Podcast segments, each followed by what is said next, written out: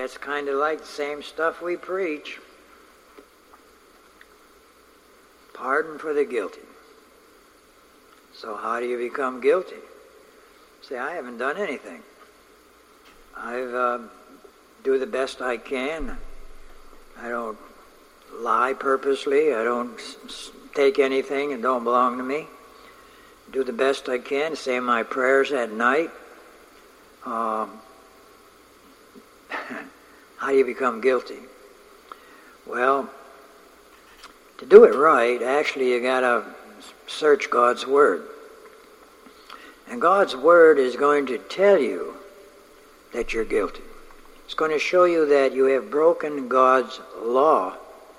And it doesn't make any difference how simple it was, what you did. We're all lawbreakers. And when God made us a rule, he said, the soul that sinneth, it shall die. So, if that stands, we're all sinners. Unless God interferes into a life, changes it, gives them a love of the truth, and um, convicts the sinner, shows them they're guilty. Now, once you find you're guilty, then you're going to cry for mercy. And you wouldn't cry for mercy if you didn't feel, feel you needed it. So the person that really feels they need mercy, they will cry. The Lord will reveal himself to their heart. And then they'll finish out life. You know, it, the troubles just start. That's just the beginning of the tough road ahead. But so what? You have eternal life. You have your sins forgotten, forgiven. You have God the Father on your side. You have the Son on your side. You have the Holy Spirit on your side. You also have all the promises will be fulfilled, like the new body, adopted into God's family, a mansion in uh, New Jerusalem. Hey, all of that because you become a guilty sinner and ask Christ for mercy. Well, this morning we started in uh, uh, Psalm twenty-five, so let's turn there just for a moment. We'll read the ver- two verses again, and we'll see if we can take up where we left off this morning. Psalm twenty-five, verses four and five.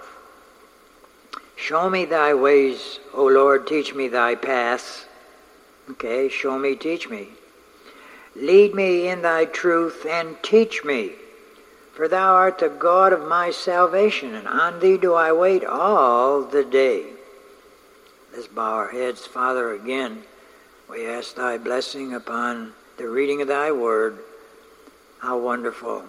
The heart of a king, the most noble king that may have ruled on earth, King David, asking the Lord to show him, to teach him, to lead him. And we ask you that tonight for each and every one of us. Show us, teach us, lead us. We know you love us. We ask this in the name of our Lord Jesus. Amen. All right, we were giving you a few scriptures that we said were delicate words of the Bible to describe the change that takes place in a sinner's life. When uh, the veil is taken off of their heart and mind, their understanding open, there's scriptures that gave us encouragement. We read Acts sixteen fourteen, where we talked about Lydia, whose heart the Lord opened. We went to Ephesians two one and said, uh, you hath he quickened. Who were they? Those that were dead in trespasses and sins. Ephesians one thirteen said, you trusted and you believed. Now here's one we didn't look at, and we can look at it tonight. Ezekiel thirty-six, verse twenty-six. Ezekiel thirty-six twenty-six. And what's amazing to me about this scripture is the fact that when our Lord talked to Nicodemus, who was a ruler of the Jews, who knew the Old Testament inside, out, upside, and down, and this scripture has always been there. Nicodemus, the ruler of the Jews, the teacher, didn't mean anything to him. He didn't. He didn't recognize it. Ezekiel thirty-six twenty-six on page twelve seventy-five. A new heart also will I give you, and a new spirit will I put within you. And I'll take away the stony heart out of your flesh, and I'll give you a heart of flesh. Kind of confusing. Some of the words, uh, take your heart out, uh, heart surgery, bypass, whatever. No. Verse twenty-seven, and I will put my spirit within you and cause you to walk in my statutes. Now that's just like saying you must be born again. You've got to have a new nature. And then God says that new nature is my spirit. I'll put it within you and cause you to be a believer, cause you to walk. Uh, I, I just think that's such a wonderful scripture. And then when you go to verse twenty-nine, I will also save you from all your uncleannesses.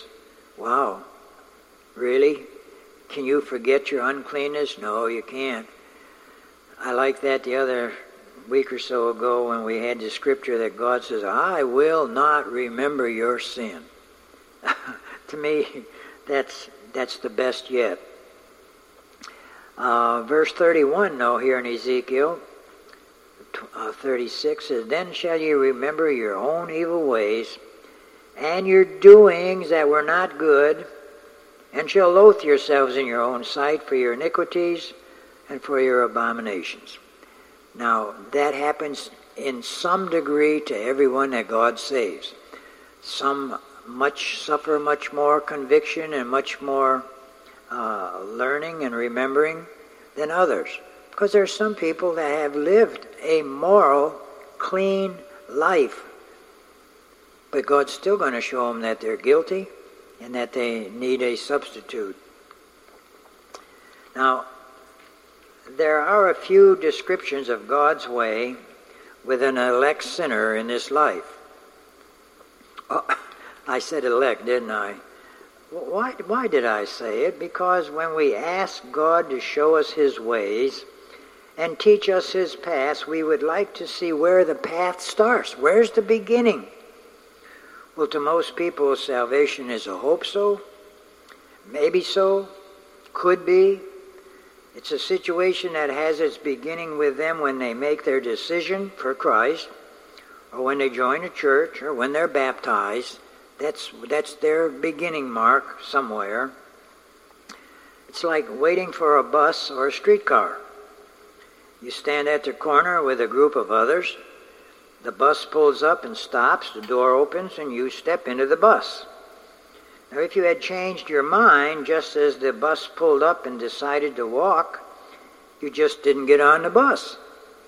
And that's the picture of our modern-day salvation. I'll be saved if I want to, and if I decide I don't want to, I'll just do it again some other time. Remember, one of the first scriptures that we read today was God's thoughts are not our thoughts, and neither are his ways our ways. And that's the difference. Your decision, your will, you see, that is not God's way to save a sinner. So let's look at the path that God uses to make salvation real to a sinner. Psalm twenty-five, verse twenty, oh, verse five. Psalm twenty-five, verse five. Lead me in thy truth and teach me, for thou art the God of my salvation. On thee do I wait all the day. Lead me in thy truth. This is referring to God's Word, the Bible. How do we know this? Well, the Lord Jesus explained it to us in boxcar-sized letters in John seventeen, seventeen. Well, let's take a peek at John seventeen, seventeen then.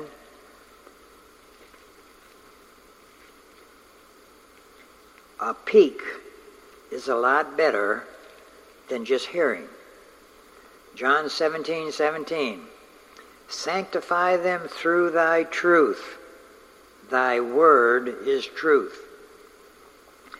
Now, if it wasn't for the word of God, we could never trace the paths of God.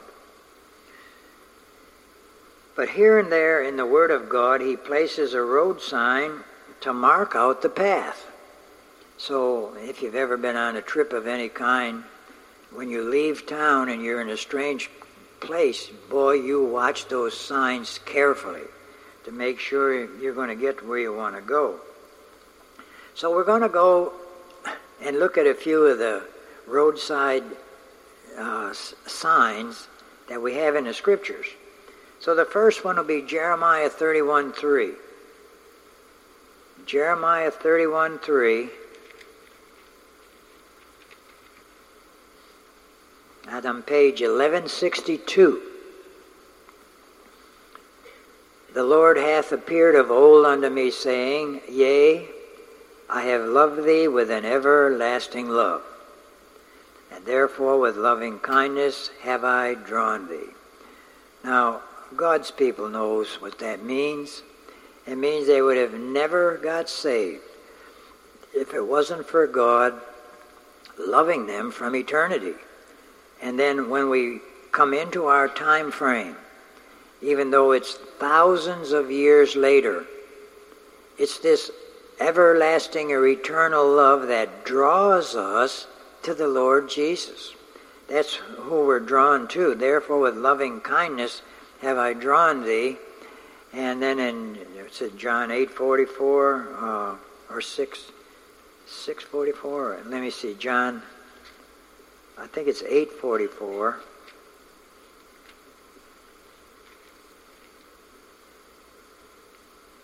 And it's John six forty-four. John six forty-four.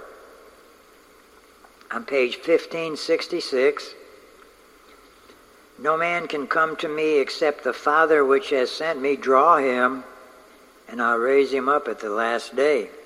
So there we have the drawing mentioned in the Old Testament, and then our Lord confirming it in the New Testament. That's just one of the little road signs that tells you where The, uh, the love of God started, where this election started. Uh, we have it in Revelation thirteen and verse eight. Revelation thirteen, eight. On page eighteen twenty-two. When we talk about the thirteenth chapter, this has to do with the Antichrist, who we don't know who it is yet, but he's probably living, and he will have a big affair to do in this world before time is over. But right in the middle of his chapter, in verse eight, it talks about the Lamb's Book of Life. It says, the Book of Life of the Lamb. That's verse eight. Now, the first part of the verse tells you about somebody worshiping somebody, and that's all the people in the world will be worshiping the Antichrist. But those, all of those, their names are not written in the Lamb's Book of Life. And then it tells us that this Lamb was slain from the foundation of the world. And, of course, that's referring back into eternity. In God's mind, the crucifixion, the whole story of Calvary, is absolutely completed and finished in God's mind. He had planned our salvation. It worked out. Now, a lot of people would would think, well, maybe it would happen. Maybe it could uh, could not happen. Maybe it would fall apart. No, it's absolutely determined by God back in eternity that the Lord Jesus Christ would be the acceptable sacrifice. And that's why he's called the Lamb slain from the foundation of the world. All right, let's go to uh, Isaiah nine and verse six. Isaiah nine and verse six.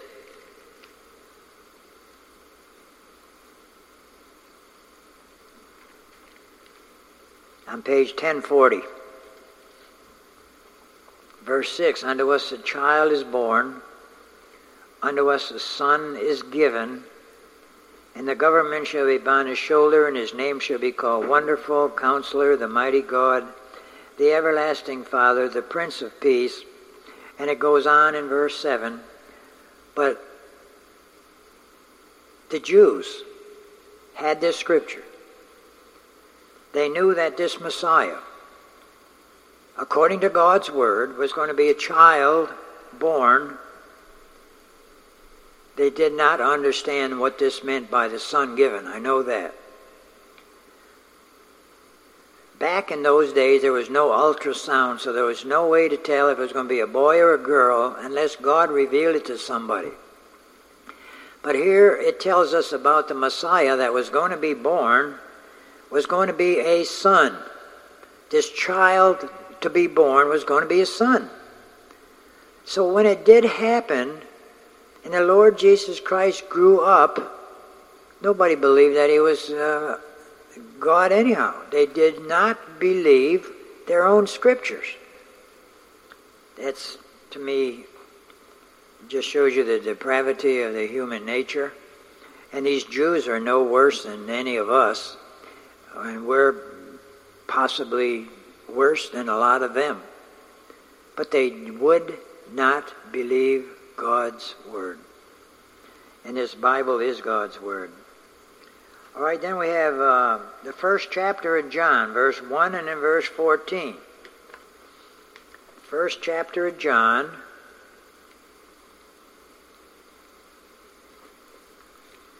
Remember, this is a signpost now along the way that God draws the sinner.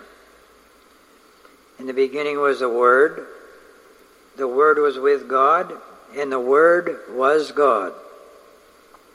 Shouldn't be anything difficult there, except people wonder what this word is. Why do they use the word word when they could use somebody's name?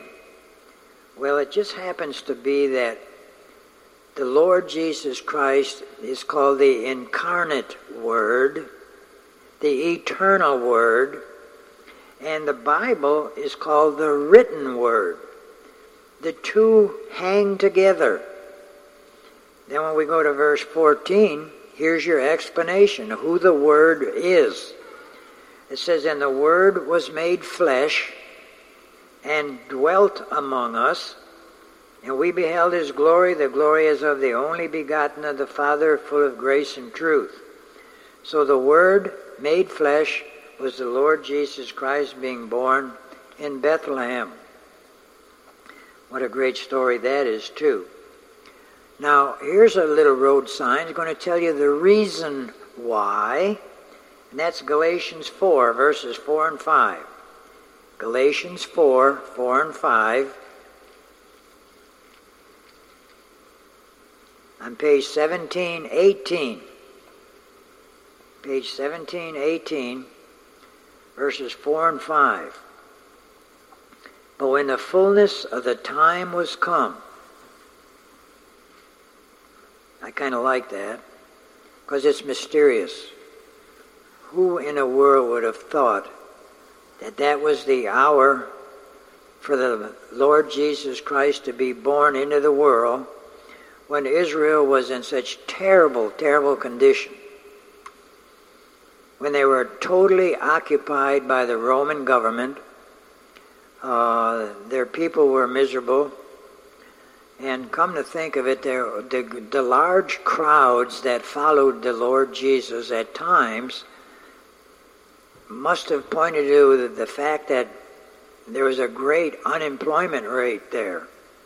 Uh, when thousands of people could follow him uh, and listen to him preach, there had to be a lot of people either missing work or didn't have any. "When the fullness of time was come, God sent forth his Son, made of a woman, made under the law." So he was born of the Virgin Mary. They kept all the little details of the law according to the purification and what have you, the circumcision of the Lord Jesus on the eighth day. But verse five tells you the reason. "To redeem them that were under the law," that's you and me, plus everybody else, "that we might receive the adoption of sons." So, another road sign. Fullness of time. Born under the law to redeem us. What a wonderful thought. Then the whole plan is laid out in Romans eight, verse twenty-eight. Romans eight, twenty-eight.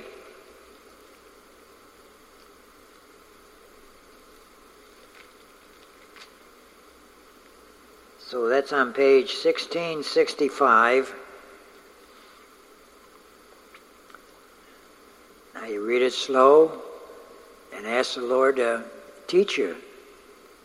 And we know that all things work together for good to them that love God, but you don't stop there at that comma. To them who are the called according to his purpose. Now, everyone that the Father gave to the Lord Jesus Christ are one of these called ones.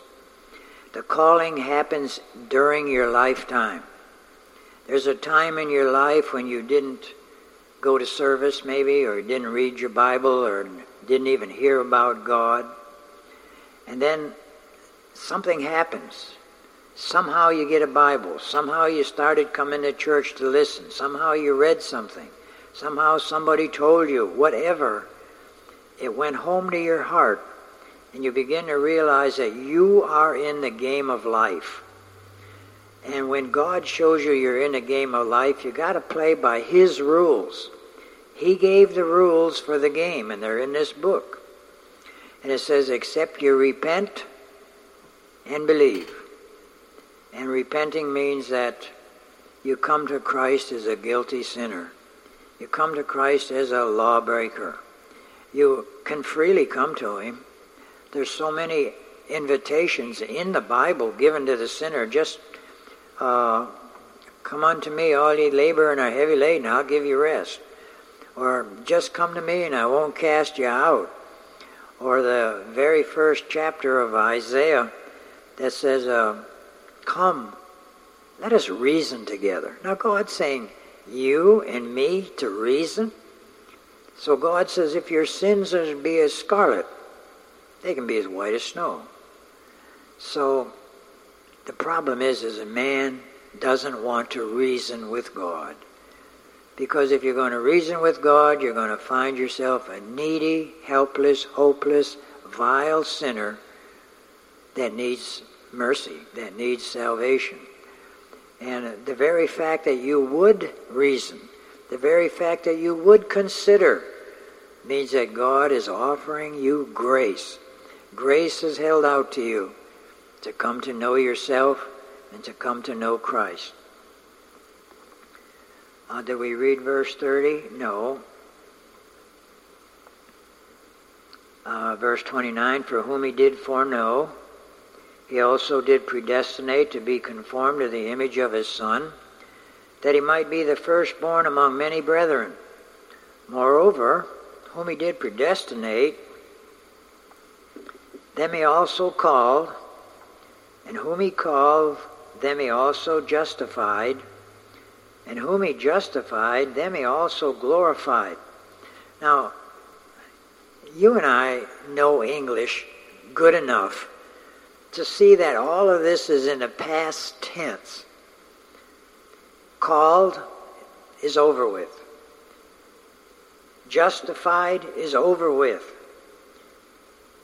Glorified is over with. But you and I know it's not true in our life. Especially the last one. Are we glorified? No, not yet. Not till we go to be with him. But you see, this is from God's viewpoint. God is telling you that all things work together for your good, and it'll end up with you being glorified, having a new body with the Lord Jesus Christ forever and ever. That's the promise made to a believer. So that's the whole plan laid out, giving it to you in past tense.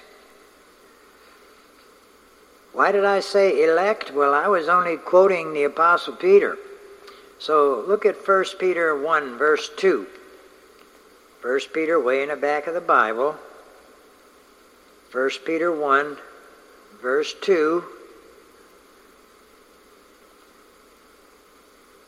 Well, in verse one, Peter said he's writing to strangers. They'd be strangers to the world, but not strangers to Christ, who are scattered throughout and he names a bunch of places there in Asia. And then verse two gives them their title, elect, according to the foreknowledge of God the Father through sanctification of the Spirit, unto obedience and sprinkling of the blood of Jesus Christ. He's got all three persons of the Godhead. Uh, God the Father chose him, made him elect. The Holy Spirit uh, sanctified him or set him apart, watches over you, indwells a believer. And the Lord Jesus Christ sprinkled his blood all over Calvary's cross and on the ground to pay our sin debt. All of them in here. That's Peter's greeting. Uh, and of course, was it this morning we talked about Peter never being in Rome? That's so interesting to me. Because uh, Peter never mentions Paul except one time when he says some of his writings are hard to understand, but uh, he doesn't give a greeting to Paul anywhere except from Babylon. And Babylon is so far from Rome, wherever this church in Babylon that Peter was in, um, uh, you, you have to listen to this morning's C D or tape. See what I talked about, Peter never being in Rome. The Bible gives you all the proof of that. Paul was in Rome. Lots of Christians were in Rome. He even had uh, believers in, in Nero's house, in his household.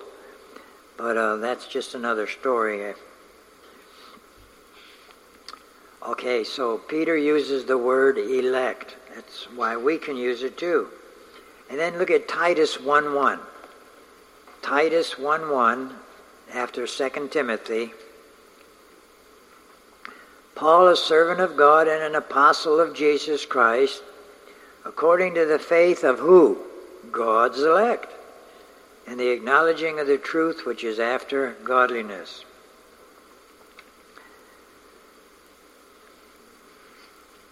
Now, if that word offends somebody, think about the place our Lord uses certain ones the Father gave him. Uh, or think about the phrase that our Lord uses concerning certain ones. So the ones that the Lord gave, that the Father gave to the Lord Jesus, are elect sinners. And our Lord refers to them over and over and over again, uh, thanking the Father for giving him the, these sinners. Uh, John seventeen, verses two and nine. John seventeen, two and nine. Verse, uh, page fifteen eighty-eight. Verse two is, Thou hast given him power over all flesh, that he should give eternal life to as many as Thou hast given him. Imagine. Using the... The greatest force, the greatest power in the universe belongs to God. And he says he uses it now to give eternal life to those the Father gave him. Is that the main thing? That's the main thing why he came. To redeem those that were under the law. To give eternal life to those the Father gave him. Now verse nine. I pray for them. I pray not for the world, but for them which thou hast given me, for they are thine. Boy, is that ever wonderful too. Let's look at John fifteen, verse sixteen. John fifteen, sixteen, on page fifteen eighty-six. He says, You have not chosen me, but I have chosen you. Hmm, kind of interesting. There are lots of religious people, Protestants, Baptists, you name them. They have chosen Christ. At least they think they have. But our Lord says, I've chosen you. And if you had any will to come to me, it's because I gave you that will. Okay? To be offended at the word elect is to be offended at Christ the elect of the Father, in whom all the church is chosen. Wow, where's that? Look at Isaiah forty-two, verse one. Isaiah forty-two.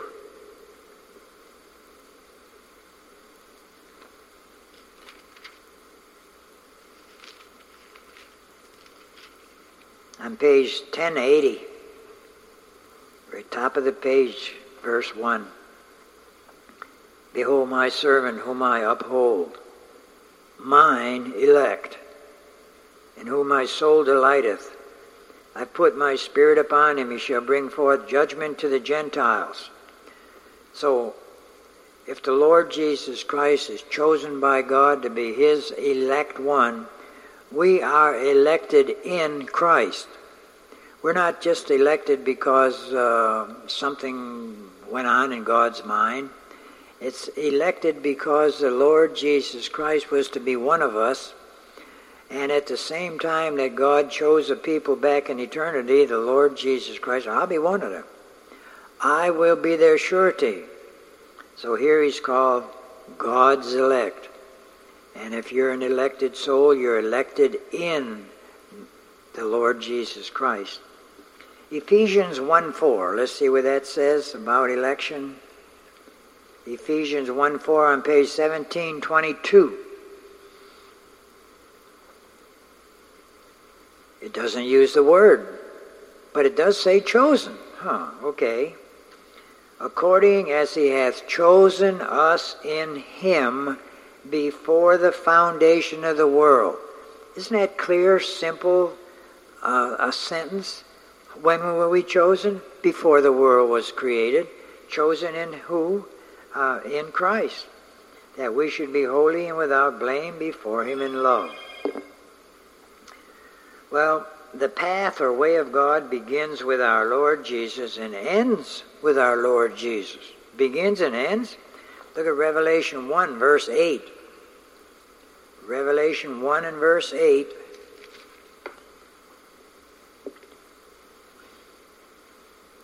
The book of Revelation, the last book in the Bible, first chapter, verse eight. I am Alpha and Omega. Now, to anybody that has never studied a little bit of Greek, you don't know what Alpha and Omega is.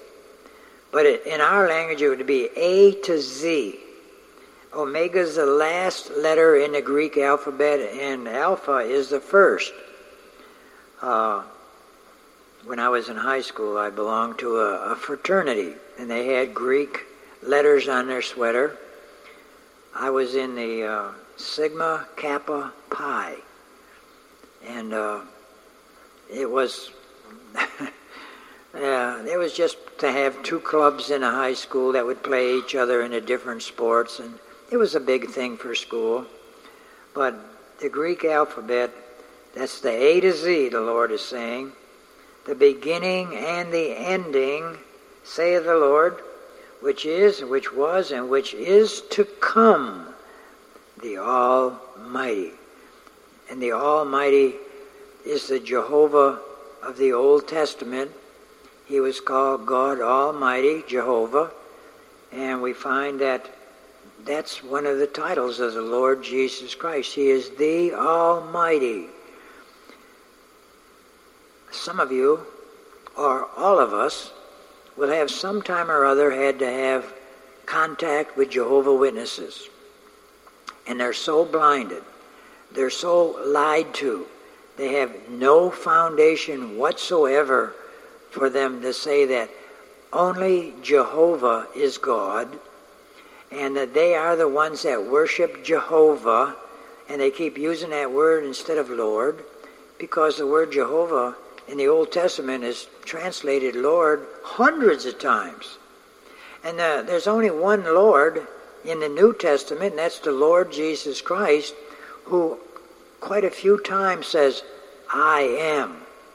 I am is the great God of the Old Testament that spoke to Moses. When Moses said, well, who shall I say sent me down there? They're going to laugh at me. And he said, well, just tell them, I am sent you. So quite a few times the Lord Jesus Christ says, I am. especially when they went to take him in the Garden of Gethsemane. That is so interesting. Let's see if I can find it real quick in John. Uh,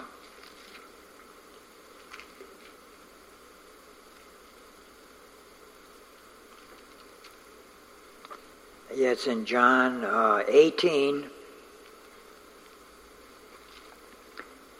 And uh, look at verse four. It's on page fifteen eighty-nine. We're going to read verses four, five, and six. Jesus, therefore, knowing all things that should come upon him, went forth and said unto them, Whom seek ye? Now he's coming out of the Garden of Gethsemane. Uh, Judas with the, uh, the band of uh, ruffians and soldiers and what have you coming to get him. They answered him, Jesus of Nazareth.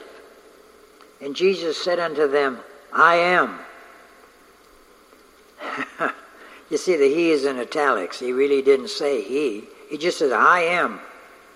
And Judas also, which was which betrayed him, stood with them. And as soon as he had said unto them, I am, they went backward and fell to the ground. Now there might have been a hundred of them. They all fell to the ground like dying cockroaches because he said, I am the mighty God, and his very presence, the very mentioning of his name, I am, they fell to the ground. He could have killed them. They could have fell to the ground and died, but he didn't kill anybody. He didn't come in vengeance. He came to bring the gospel to us, to save sinners that the Father gave him. Well, he asked them again, Whom seek ye? They said, Jesus of Nazareth. And Jesus answered, I have told you that I am. And if therefore ye, ye seek me, let these go their way. So how interesting. Huh? Wow, our time has run out again. Remember that this way of God is hidden from the world, and there are few that find it. Let's go to Matthew seven, verse fourteen. Matthew seven, fourteen.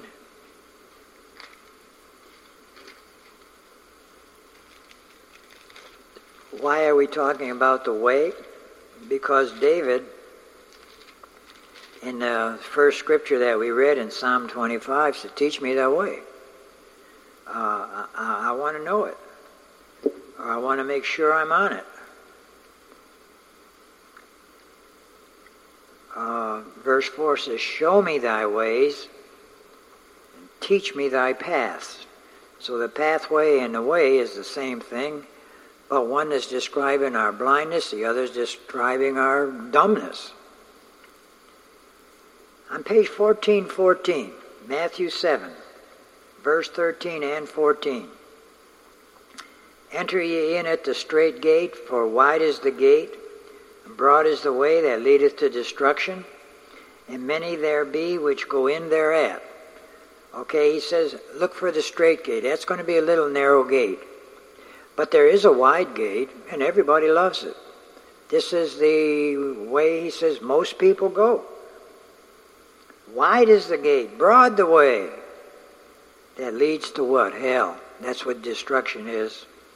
And many there be which go in thereat. Because straight is the gate, which means it's a little narrow gate, and narrow is the way which leadeth unto life, meaning eternal life, and few there be that find it. Now, if God has opened our understanding, we ought to praise him and thank him hour after hour, minute after minute, day after day, all the time, for opening our understanding and letting us see that there is a way to eternal life, and that is the, the Lord Jesus Christ is the way. But it's a narrow way, and if you stand up for the Lord Jesus, no matter where it is, they're going to call you narrow-minded. And just thank the Lord that you are narrow-minded to find the narrow way and to be a follower of the Lord Jesus. So that's all we'll have tonight. Just remember, the Lord invites sinners, died for sinners. These sinners need to be taught. They need to be shown. And one of the reasons David said, uh, open my heart, show me, teach me, because you are the God of my salvation. Let's bow our heads. Father, we thank you and praise you for our Lord Jesus. We just thank you for thy word and then giving us an interest in it. And then we know our understanding isn't all that great, but it's great enough that we could see ourselves a needy sinner, to come to you for mercy, and that thou art a God of mercy, and thy mercy extends from earth to heaven, that there's no end to thy mercy, and that you rejoice in giving mercy, that thou art a God of mercy, and we just praise you and thank you for that. So as we dismiss tonight, we pray thy Spirit to have taught our hearts, to have given us some precious thoughts about Christ, and that thou wilt guide us, lead us, protect us through this coming week. We ask in the name of our Lord Jesus. Amen.